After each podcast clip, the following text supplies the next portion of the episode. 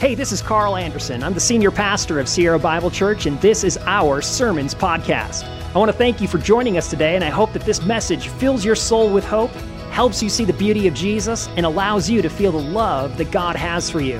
If you want more information about experiencing God's love for you personally, head over to sierrabible.org and contact one of our pastors. I love you, and I'm praying for you. Uh, please open with me to the book of Judges, chapter 20. You know, the reason we read that particular passage is it's the backdrop of the, the Old Testament law in which uh, Israel was supposed to be following during this time period of the Judges and carefully obeying and listening to and carefully uh, applying it to their lives and to the lives of those who are living in the promised land. And we will see today, as the, the book of Judges closes, we, we will see an absolute train wreck of an inability to carefully follow God's word. And the same would be true of our lives, your life and my life, when we neglect to follow God and follow his word and trust trust in Him. Uh, so we are going to be finishing this dark book of Judges, chapter 20 and 21 today. And there will be, hopefully, a collective sense of relief of, thank goodness, this dark book is finally over. But I am also praying that in the midst of closing out the book of Judges, we, we actually learn the lessons that God wants to teach us. Amen? Like, don't you think that's probably good for us to be reminded during these dark days? God, please teach us what you are trying to teach us right now so that we don't have to learn it again. Amen? Uh, next week, we're going to be starting a six week series on the church. What is the church? How does the church grow? What is, what's our purpose as the church? We're going to look at uh, particular scriptures that unpack who we are and what we're supposed to be doing as a church. We need to be reminded, especially in this, as we're entering into a new season of just life and living in this crazy world and crazy existence, who we are, and we need to be reminded uh, what we're called to be in the midst of this dark world. So we'll be starting that for six weeks, uh, just on, on, unpacking of the church and everything that, that God intends for the, his church to be. And if you believe it or not, at the end of that six weeks, it's Palm Sunday. Don't blink because uh, by the time that uh, you do, you'll wake up and it'll be Resurrection Sunday and we will be uh, full into spring. Doesn't it seem that life just does not slow down? It doesn't it seem like life is just kind of exponentially getting faster? Maybe it's just me, but it really seems like it was just yesterday that my family and I were packing up our stuff on the, in Chicago and uh, heading out to this Wild West adventure in the, the city of Reno. And it seems like just yesterday that we were going through that. But as I'm looking back at the calendar and I'm seeing the growth of my children, uh, that was five years ago, the coming this this April. Uh, we did some math and we realized that my son Judah, who's nine years old now, he has now officially spent more time in Nevada than he has in the Midwest. So I think that officially makes our family Nevadans. Amen? Amen. This truly is home, and there's no place that me and my family would rather be in this crazy season that, that God has entrusted to us as a church. Uh, there's no place that we would rather be than here with you. And we are certainly thankful to be unpacking the scriptures moving forward uh, that clarify for us who we're supposed to be as the church. And we're really, I am really looking forward to that. Uh, anniversaries are important. Uh, anniversaries, especially within the marriage context, are, are very important. Uh, I had a wise older pastor and when I was a younger minister come alongside of me, and he'd say, Carl, birthdays are given. All you have to do is stay alive, and you get another birthday. But, Carl, anniversaries are earned. Any married couples resonate with that? Birthdays are given, you just need to stay alive. But anniversaries are earned because you need to stay together. And I know in our marriage, if it were not by, but by the grace of God, there go we, we would not have celebrated 15 years this past summer. And but by the grace of God, we would not have, have seen, uh, even moving forward, uh, the hope for future anniversaries moving forward.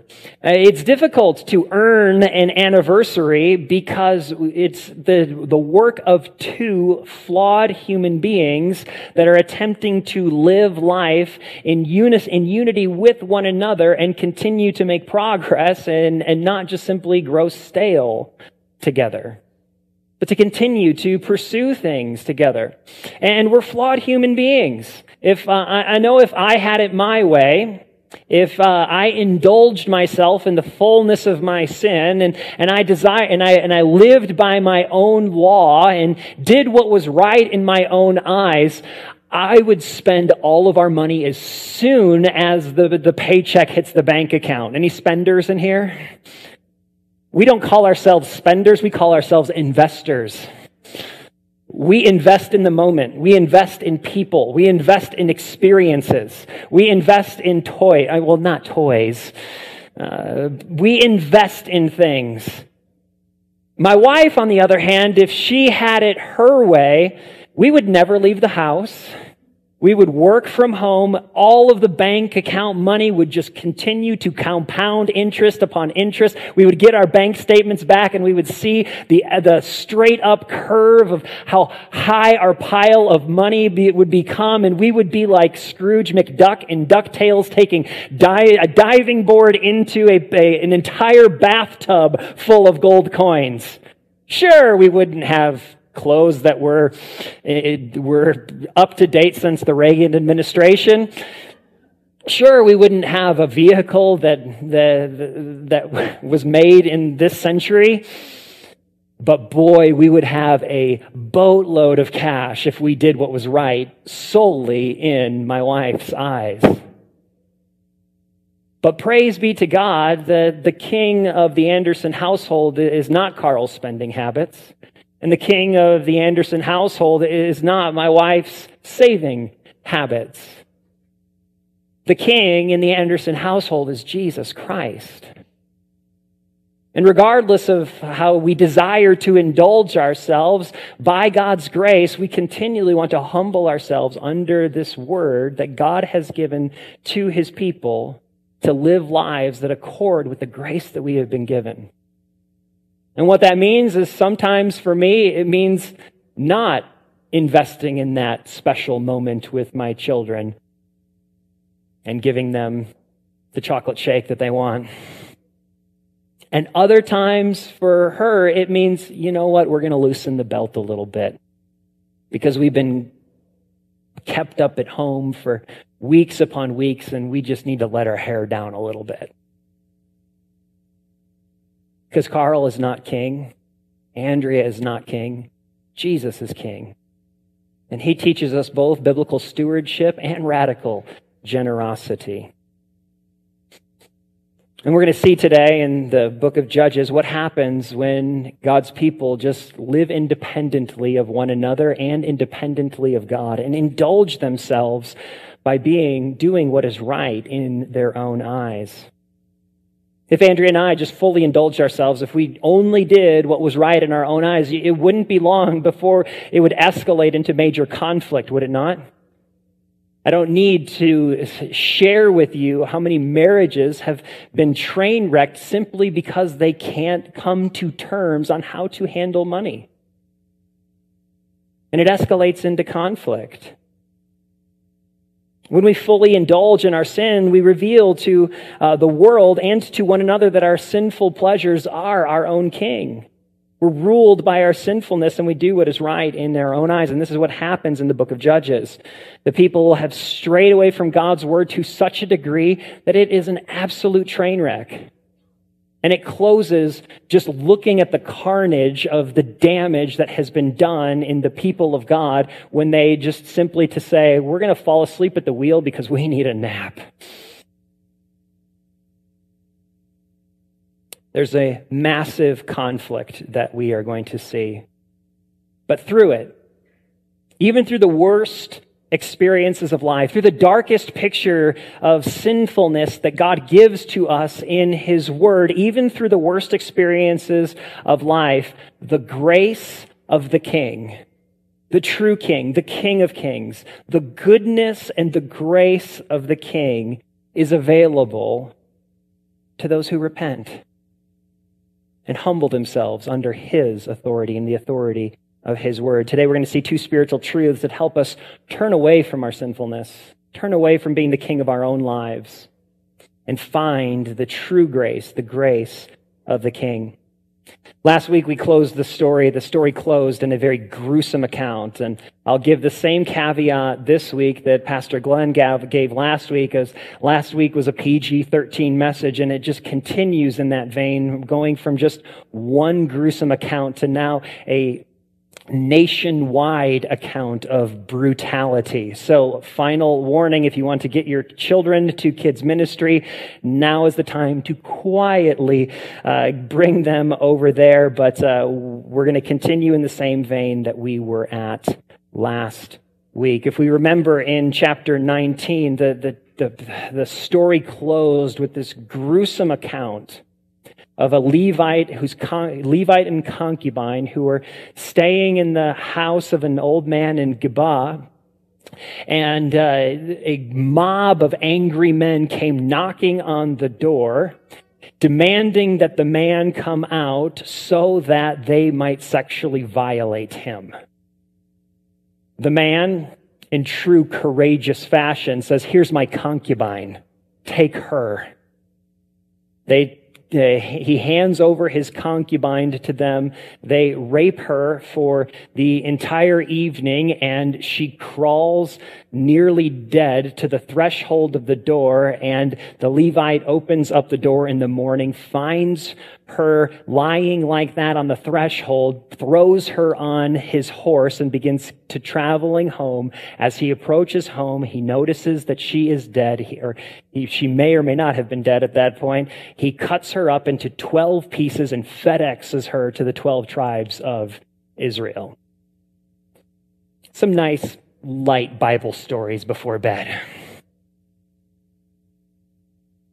He does this as a protest he does this as a as to try to send a shock-waving message throughout the nation of Israel, and we're going to see how the nation of Israel responds. And you're going to see that man, humanity has not changed at all. Look at verse 20. It starts here. Then all of the people of Israel came out from Dan to Beersheba. Now, pause here. Remember back in chapter 18? Remember what happened with Dan and Micah in chapter 18? Micah steals his mom's silver. His mom is proud of his son that gave his the gold or the silver that she stole. He accidentally throws it into the fire, makes an idol. Although it wasn't an accident, it was entirely uh, on purpose. He uh, ordains a priest for his false god shrine that's in his household. The tribe of Dan is trying to get an inheritance, so they steal his shrine. And at the end of chapter 18, uh, in the in the tribe of Dan, they have an entire tabernacle, a shrine set up uh, for an entire priesthood, a false priesthood set up where they are worshiping a carved image in Dan. And then just the story ends. No strong reaction from the Israelites. No, how in the world could this happen in the nation of Israel? Just one tribe is off doing their deviant Yahwism, worshiping God in a way that is not prescribed under the law, committing idolatry actively. And now the narrator tells us in 20, after this gruesome FedEx goes throughout the entire, na- the entire nation, Dan shows up because he has a moral leg to stand on right now. Dan, from Dan to Beersheba, including the land of Gilead. And the congregation assembled as one man to the Lord at Mizpah. And the chiefs of all of the peoples and all of the tribes of Israel presented themselves in the assembly of the people of God, 400,000 men on foot that drew the sword. Now the people of Benjamin heard that the people of Israel had gone up to Mizpah. And the people of Israel said, Tell us, how did this evil happen? They respond by gathering the biggest gathering in the, that the nation has seen throughout the entire book of Judges. We've seen de-escalation or an escalation of devolving mort- uh, morality throughout the entire book. Yet no outrage, no anger, no frothing.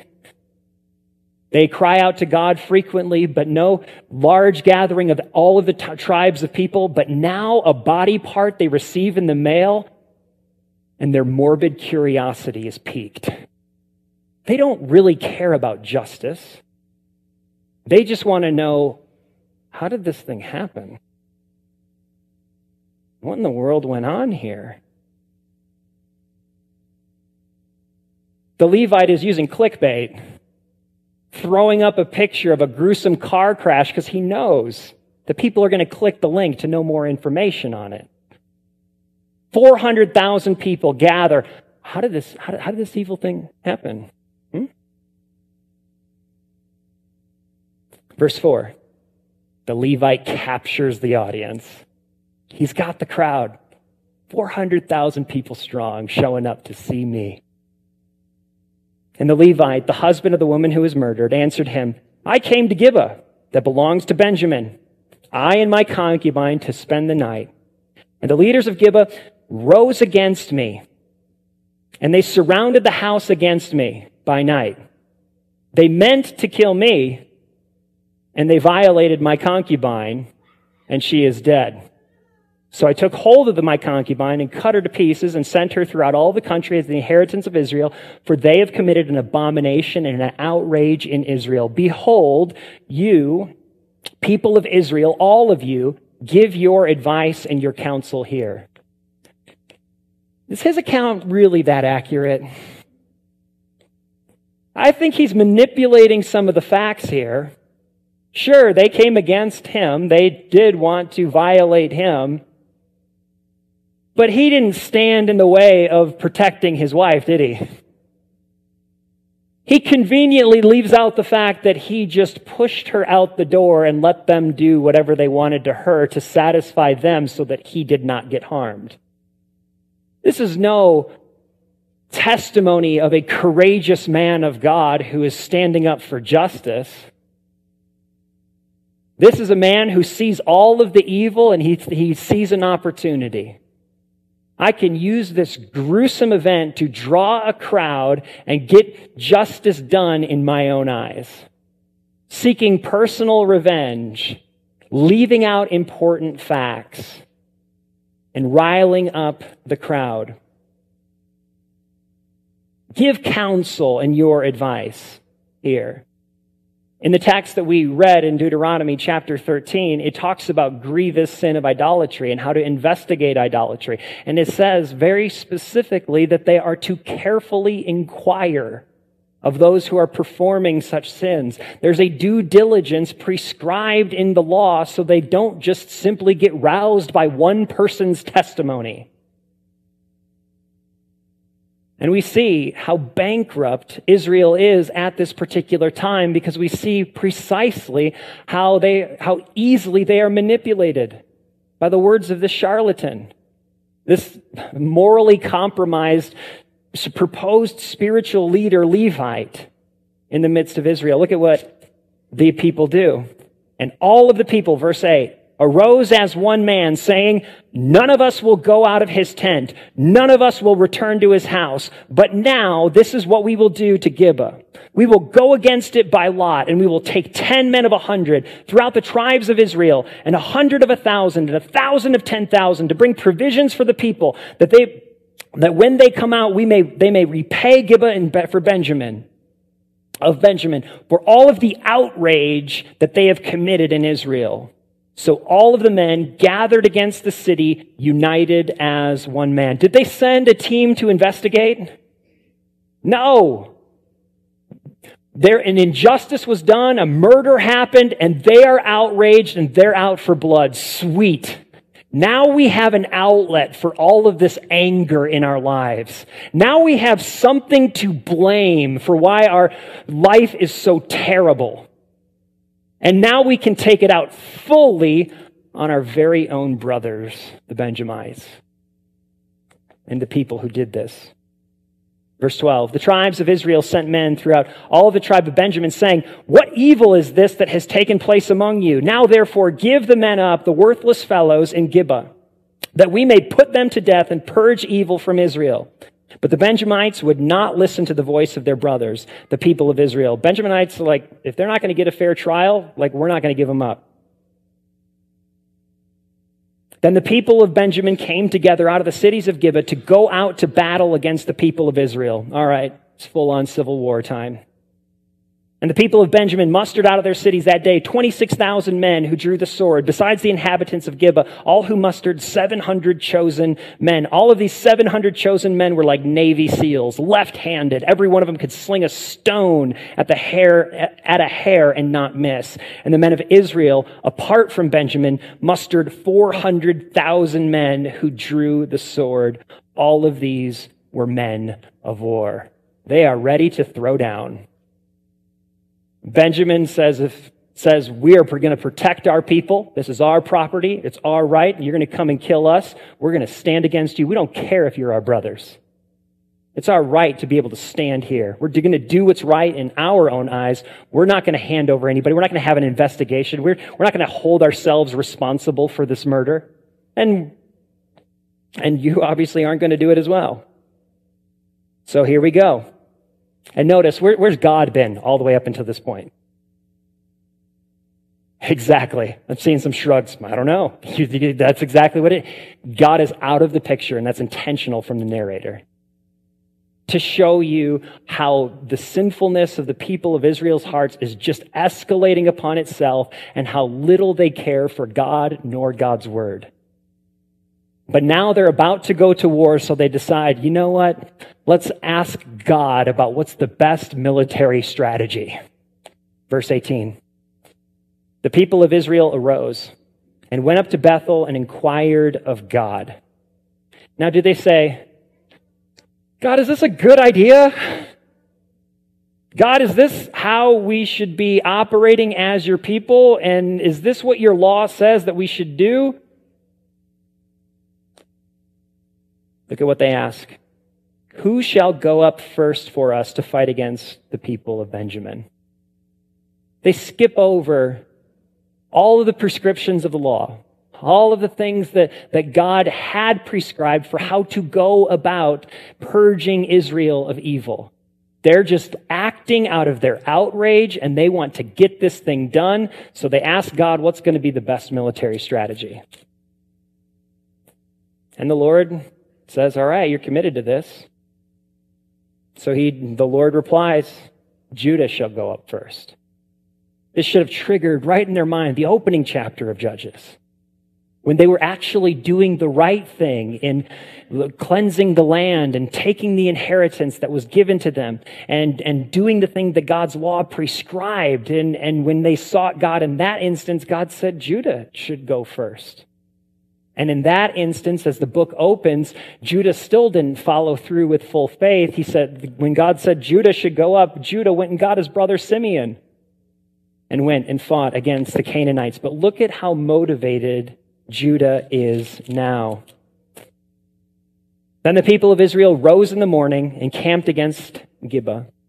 The men of Israel went out to fight against Benjamin, and the men of Israel drew up the battle line against Gibeah, and the people of Benjamin came out of Gibeah and destroyed on that day 22,000 men of the Israelites. They lose. They lost the battle. God sent them to lose because they were so dead set on this and did not inquire of God of whether they should do it or not. And God is teaching them a lesson. They lose. Verse 22.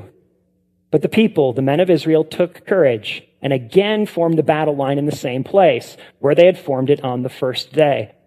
All right, reset, recycle. We're going at it again. Verse 23. And the people of Israel went up,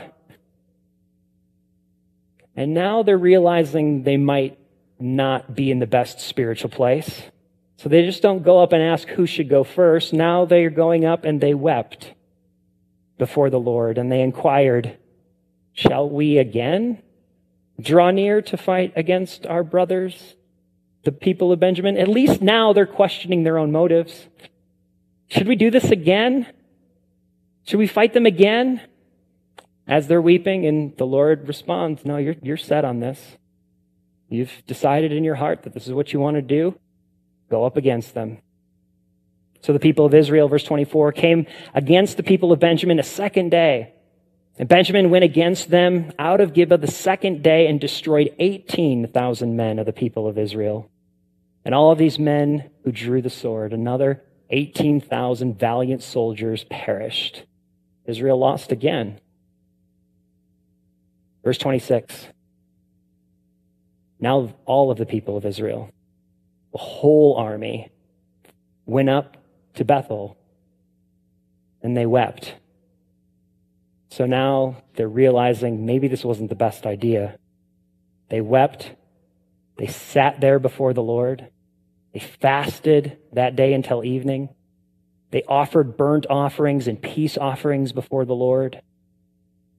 Now they're upping their, their spiritual game, saying, Man, this is not going well. Let's fast and pray and offer sacrifices and worship. Verse 26, 7. And the people of Israel inquired of the Lord, for the ark of the covenant of God was there for those days. And Phinehas, the son of Eleazar, the son of Aaron, ministered before it in those days, saying, Shall we go out once more to battle against our brothers? The people of Benjamin, or shall we cease? They're finally asking the right question. God, is this even right to do? God, uh, have, have we completely missed the boat on this? Shall we stop? And notice in the two previous things, telling Judah should go up first, and then secondly, go out tomorrow, go, go out again. Now, the Lord responds, Go up, for tomorrow I will give them into your hand. God didn't promise victory in the other two places. Now he promises you're going to be successful. They go out the next day, they set an ambush, they overtake the men of Gibeah, they overtake the people of Benjamin, they slaughter everyone uh, except for 600, 600 Benjamites who hide themselves in a cave, the rock of Rimmon, for four months. Then it, the the men of Israel turned, verse, uh, verse 48, and the men of Israel turned back against the people of Benjamin, struck them with the edge of the sword in the city, the men the beast and all that were found, and all of the towns that they found were set on fire. One of the most difficult diagnoses that anybody can receive from a medical professional or a doctor is you have cancer. Was probably the three most haunting words that you could receive about your own health. You have cancer. Cancer is an illness that, in many cases, without proper treatment, it can be terminal. But how foolish would it be of someone to receive the bad news of a cancer diagnosis, go home, open up their computer, and say, and type in, How do I cure my cancer? See a bunch of listings of websites, go on to the very first one, just impulsively do whatever that first person says. Let's be foolish. Follow whatever advice seems right that you can click on at first regardless of credentials or medical training or expertise or understanding of how cancer works. Just, I'm going to follow whatever treatment plan I think is right. It's going to cure me. It would be tragic. It could be fatal. It could prevent the, the person from actually being cured. Brothers and sisters, God's word deals with sin. It deals with specific sin and gives specific prescriptions for it.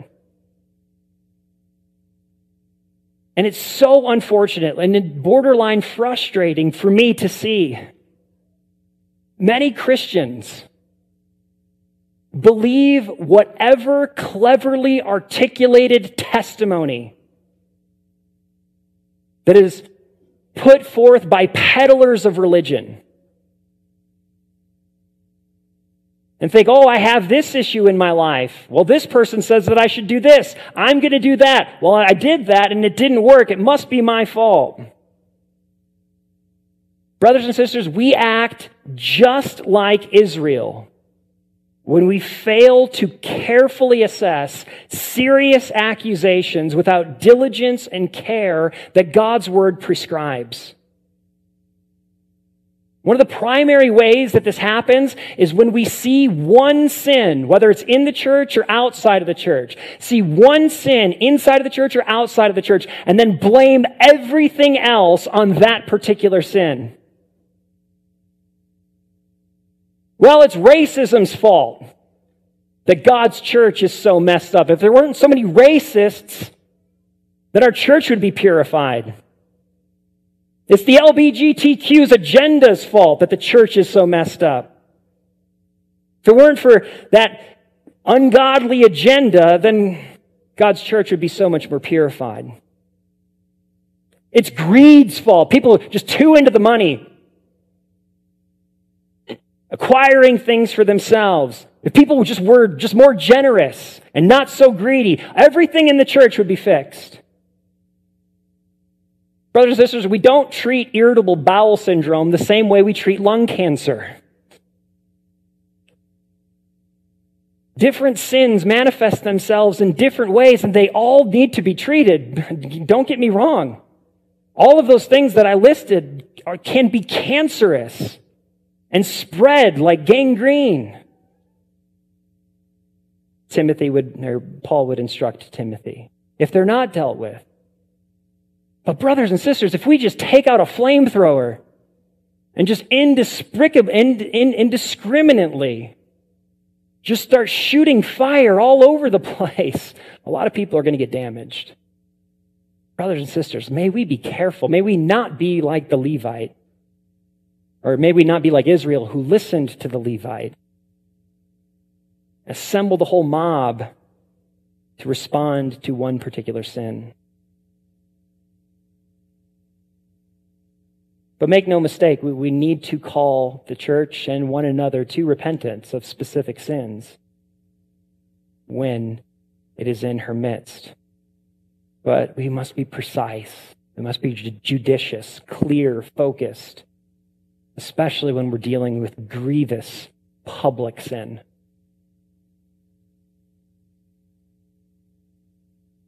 And because Israel did this, because they just hastily went to war on their brothers in Israel, they wiped out, uh, near, nearly wiped out an entire tribe because of the sin of the small mob of worthless men now that they find themselves, though, in a pickle. Because, like the story of Jephthah, who sacrifices his virgin daughter because of a rash vow, the entire nation of Israel made a pact, made a vow to not give uh, their daughters in marriage to the tribe of Benjamin. And now there's 600 men that are left and there's no wives for them, and they make a vow saying, We're not going to give our daughters. Even before they went to war, they made this vow saying, We're not going to give our daughters to anybody in the tribe of Benjamin. So Israel now carefully turns into legalists who carefully vow, follow their own vows, but again continue to neglect God's word. At some point before the battle, they make this vow no one shall give their daughter in marriage to Benjamin but there's now no women and 600 men who survived in Benjamin, and now they're threatened with extinction. Do you know what would be really useful for Israel right now in this situation, this predicament, in this pickle that they find themselves in? You know what would be super helpful, very useful for them? The Bible. God's Word. God's word has outlined specific prescriptions for if you make a rash vow, here is how you redeem that rash vow. If you, even if you, you open up to, and you don't, you don't have to go there, but it's in Leviticus, uh, Leviticus chapter 5, it basically says, if you find yourself or your brother or your tribe or makes a, makes a vow and you realize, man, that was a dumb vow. You acknowledge your sin, you confess it, you offer a sin offering at the temple, the priest makes the sacrifice, and you're free from the rash vow. Everything that happens in the rest of the book, chapter 21, could have been avoided just by knowing the Bible, knowing God's word. Verse chapter 21. Now the men of Israel had sworn at Mizpah not to give, not one, uh, not one of us shall give his daughter in marriage to Benjamin. And the people came out to Bethel and sat there till evening before God. They lifted up their voices. They wept bitterly. But look at their weeping. They said, O Lord God of Israel, why has this happened in Israel that today there should be one tribe lacking in Israel? This is not a prayer of faith. This is not a prayer of repentance. This is not a prayer of confession. This is a prayer where they are blaming God for their predicament. How could you let this happen, God? Now one of us are going to be cut off. And we made this rash vow, and it's your fault. I think this is triggering all of the parents. it's your fault my room's not clean. Verse 4. The next day, the people arose early. They built an altar there and offered burnt offerings and peace offerings. And the people of Israel said, Which of the tribes of Israel did not come up from the assembly of the Lord? Notice, did God respond to their request? Why did this happen? Nope. God's silent. And his silence is deafening. So they ask him which of the tribes of Israel did not come up from the assembly of the Lord. They take matters into their own hands. They get pragmatic about it. For they had taken another great oath concerning him who had not come up to the Lord at Mizpah, saying, He shall surely be put to death. You don't come to worship, you die. People who are online, we love you. Not making that vow today. We love you. We, we are thankful for you. Uh, you can stay home if you're sick, and we're glad to pipe this in. And if you're not, or even if you're watching this much later and you didn't show up to worship, we're not making any rash vows like this, okay? Just so we're clear. They made a rash vow. You don't show up to worship, you die. you just see, it's like, goodness gracious, what are these people thinking? But at the same time, you're like, yeah, I, I, find myself in the midst of being caught up in a bunch of frenzied activity similar to this. And I mean, not putting people to death. All right, I'm going to stop and stick to the script. And the people of Israel, the people of Israel had compassion uh, for Benjamin, their brother. Aw, isn't that sweet? And they said, One tribe is cut off from Israel this day. What shall we do for wives for those who are left, since we have sworn by the Lord that we will not give any of them any wives for our daughters. Verse 8. And they said, there is one tribe of Israel that did not, it, what is the one tribe that is from Israel that did not come up to the Lord at Mizpah?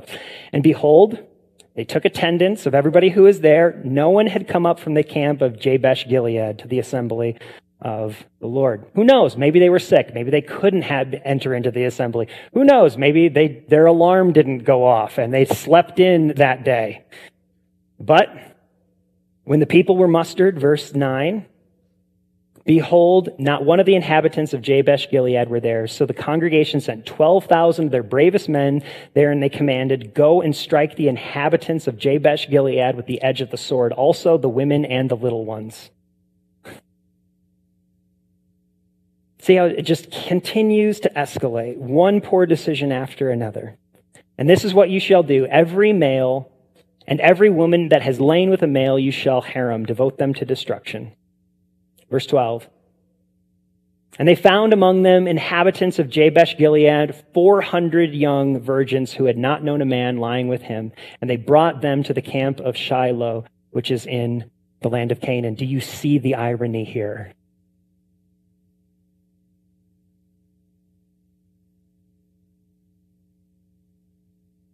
They take the rape of one woman. Respond to that injustice with the injustice of now raping 400 women. taking them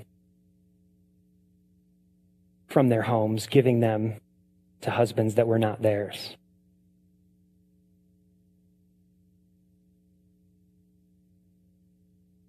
Verse 13 Then the whole congregation sent word to the people of Benjamin who were at the rock of Rimmon and proclaimed peace to them. And Benjamin returned home at this time, and they gave them the women that they had saved alive and the women of Jabesh Gilead. There were not enough for them. Even I can do that math. 600 men, 400 women, that's not enough. And the people had compassion on Benjamin because the Lord had made a breach in the tribes of Israel. Verse 16. Then the elders of the congregation, like where there's the 200 women shortfall, we still have this oath. what are we going to do?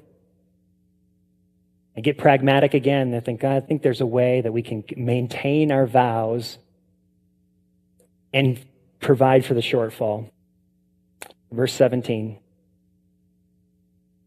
There must be an inheritance for the survivors of Benjamin that the tribe might not be blotted out from Israel. Verse 18. That we may give them wives and we cannot give them wives from our own daughters, for the people of Israel had sworn, Cursed be he who gives a wife to Benjamin. So they said, Behold, there's a yearly feast to the Lord at Shiloh, which is north of Bethel, on the east of the highway that goes up from Bethel to Shechem, in the south of Lebonah. And they commanded the people of Benjamin, saying, Go lie in ambush in the vineyards and watch. If the daughters of Shiloh come out to dance in the dances, then come out of the vineyards and snatch each man his wife from the daughters of Shiloh and then go out to the land of Benjamin. This is disgusting. There's going to be this party that's happening and the feast to the Lord. And at this feast to the Lord, there's going to be some dancing that's happening. They're not Baptists. There's going to be some dancing at this feast to the Lord. And as the women are, are doing their dance of dance on this road, uh, just every, all of the 200 men that don't have wives in Benjamin, just go take one for yourself. It's disgusting. And look at this. They're logical and they're clever and they have an out, a legal loophole. They found a loophole to their oath. Verse 22. And when their fathers or their brothers come out and to complain to, the, to us, we will say to them, grant them graciously to us. Let us just take your daughters. Let us just take your wives.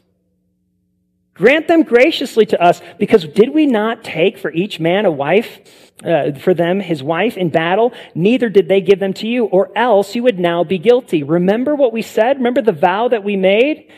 Now that we've taken them from us and they're our wives, if you don't just let us have them, it's going to be on you. And the people of Benjamin did so and took their wives according to their number and the dancers whom they carried off. And they went and they returned to their inheritance and they rebuilt the towns and lived in them, living unhappily ever after. Verse 24, and the people of Israel departed there from that, that time, every man to his tribe and family. And they went out from there, every man to his inheritance a colossal nationwide walk of shame. What have we done? The book closes with a thesis statement of that's threaded through the entire book. In those days, there was no king in Israel. Everyone did what was right in their own eyes.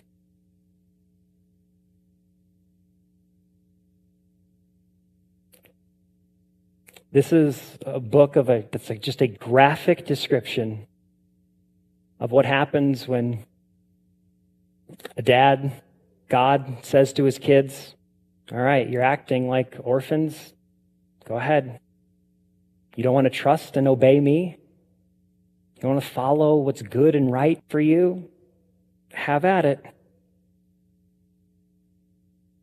But through it all, through the entire darkness of all of these days in which God's people are acting in the most foolish ways, they're still a family.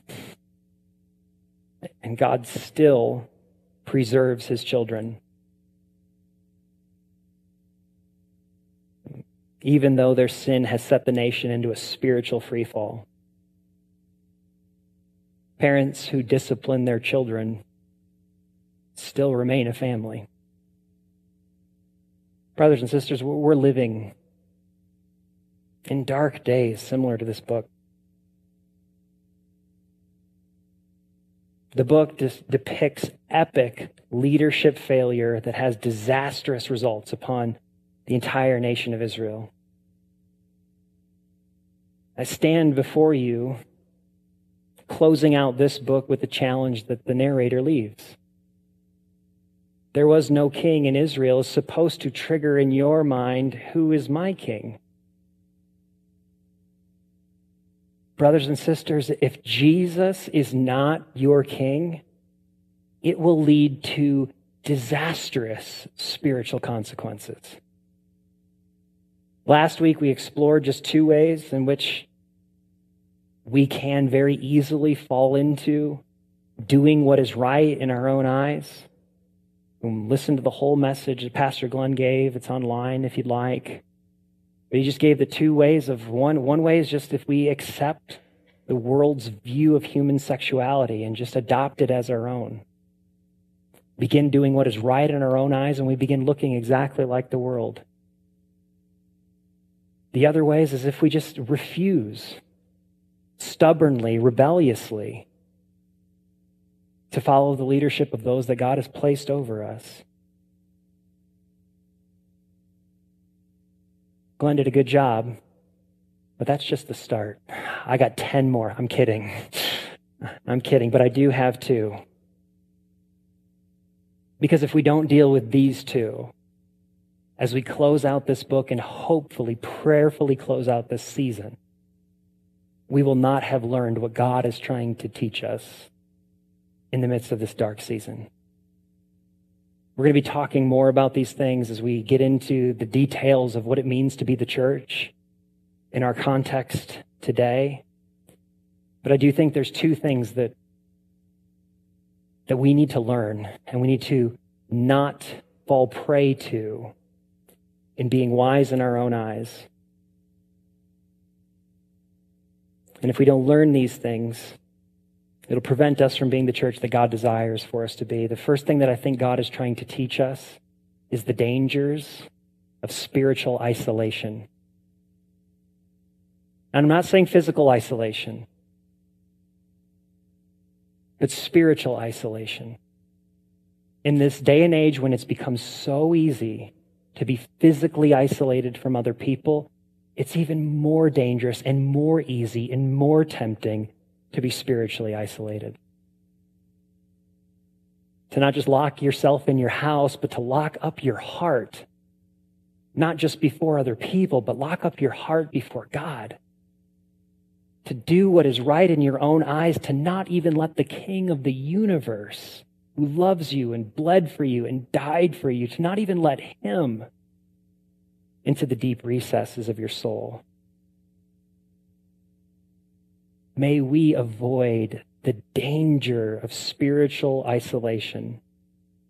Don't refuse, first and foremost, to talk to God about what you're dealing with and going through.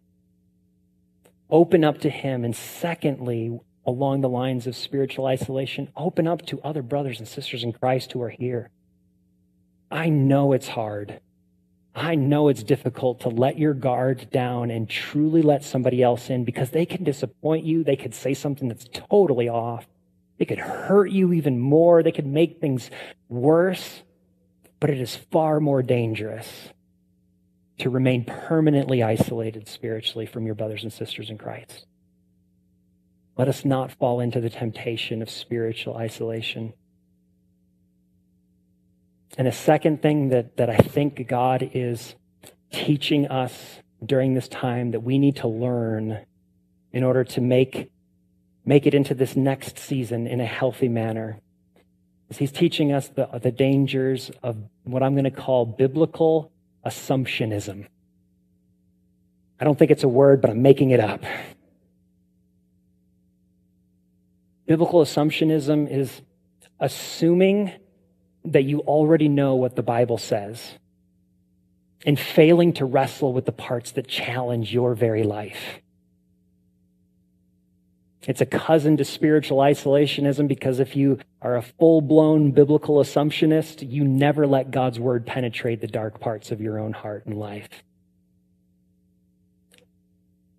One of the things that, that is so discouraging, not necessarily with you as a, as, as a church, but what is so discouraging during this time is so easily and quickly uh, people who profess to be followers of Christ so easily go to sources for truth that are not rooted in God's word and are not anchored in God's word.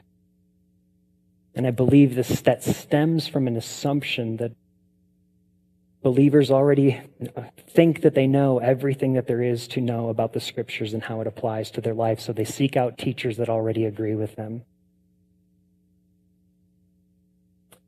Now, some of us have lived with these nagging dangers for so long that we wouldn't even know how to spiritually open up to somebody, even if we tried to receive care. But for you, if that if you're in that position, just you don't have to make a big show of it, but just quietly send an email to one of our pastors, one of our shepherds. Just pull us aside before after the service saying, ah, Man, I, I've I've locked myself up. I don't even, and I got a lot of things that I need to work through, and I don't even know where to start. Can you help me? We might not be the primary contact point person, but we can help move you in a direction towards getting more connected, not just with one another, but connected with God through Christ.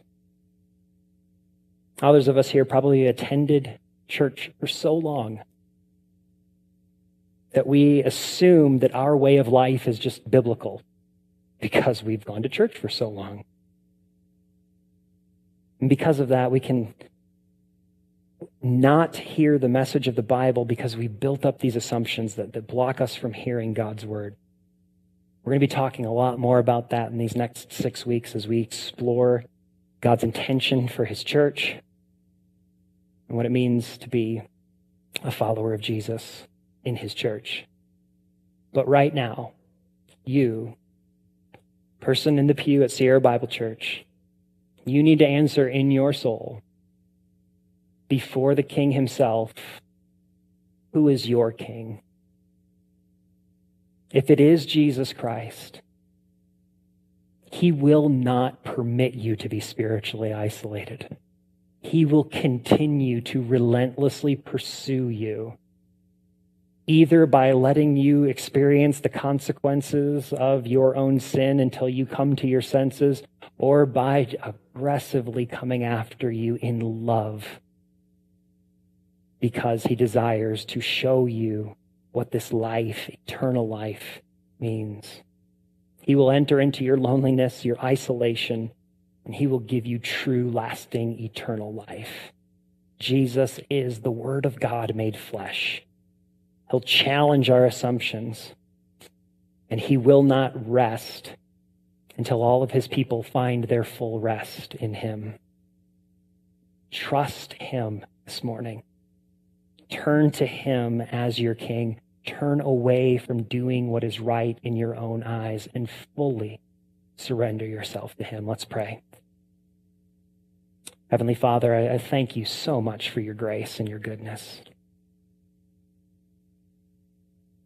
God, I thank you that you give us these graphic depictions of what life looks like apart from you so that we might be shocked into a wake up call.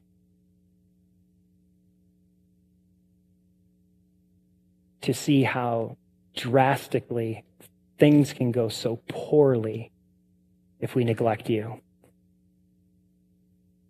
So, God, we allow, I, ask that you would allow for us to not fall prey to spiritual isolation, to not fall prey to assuming that we just know everything that there is to know about you and your word. That we would humble ourselves before you. We would receive the fullness of your grace.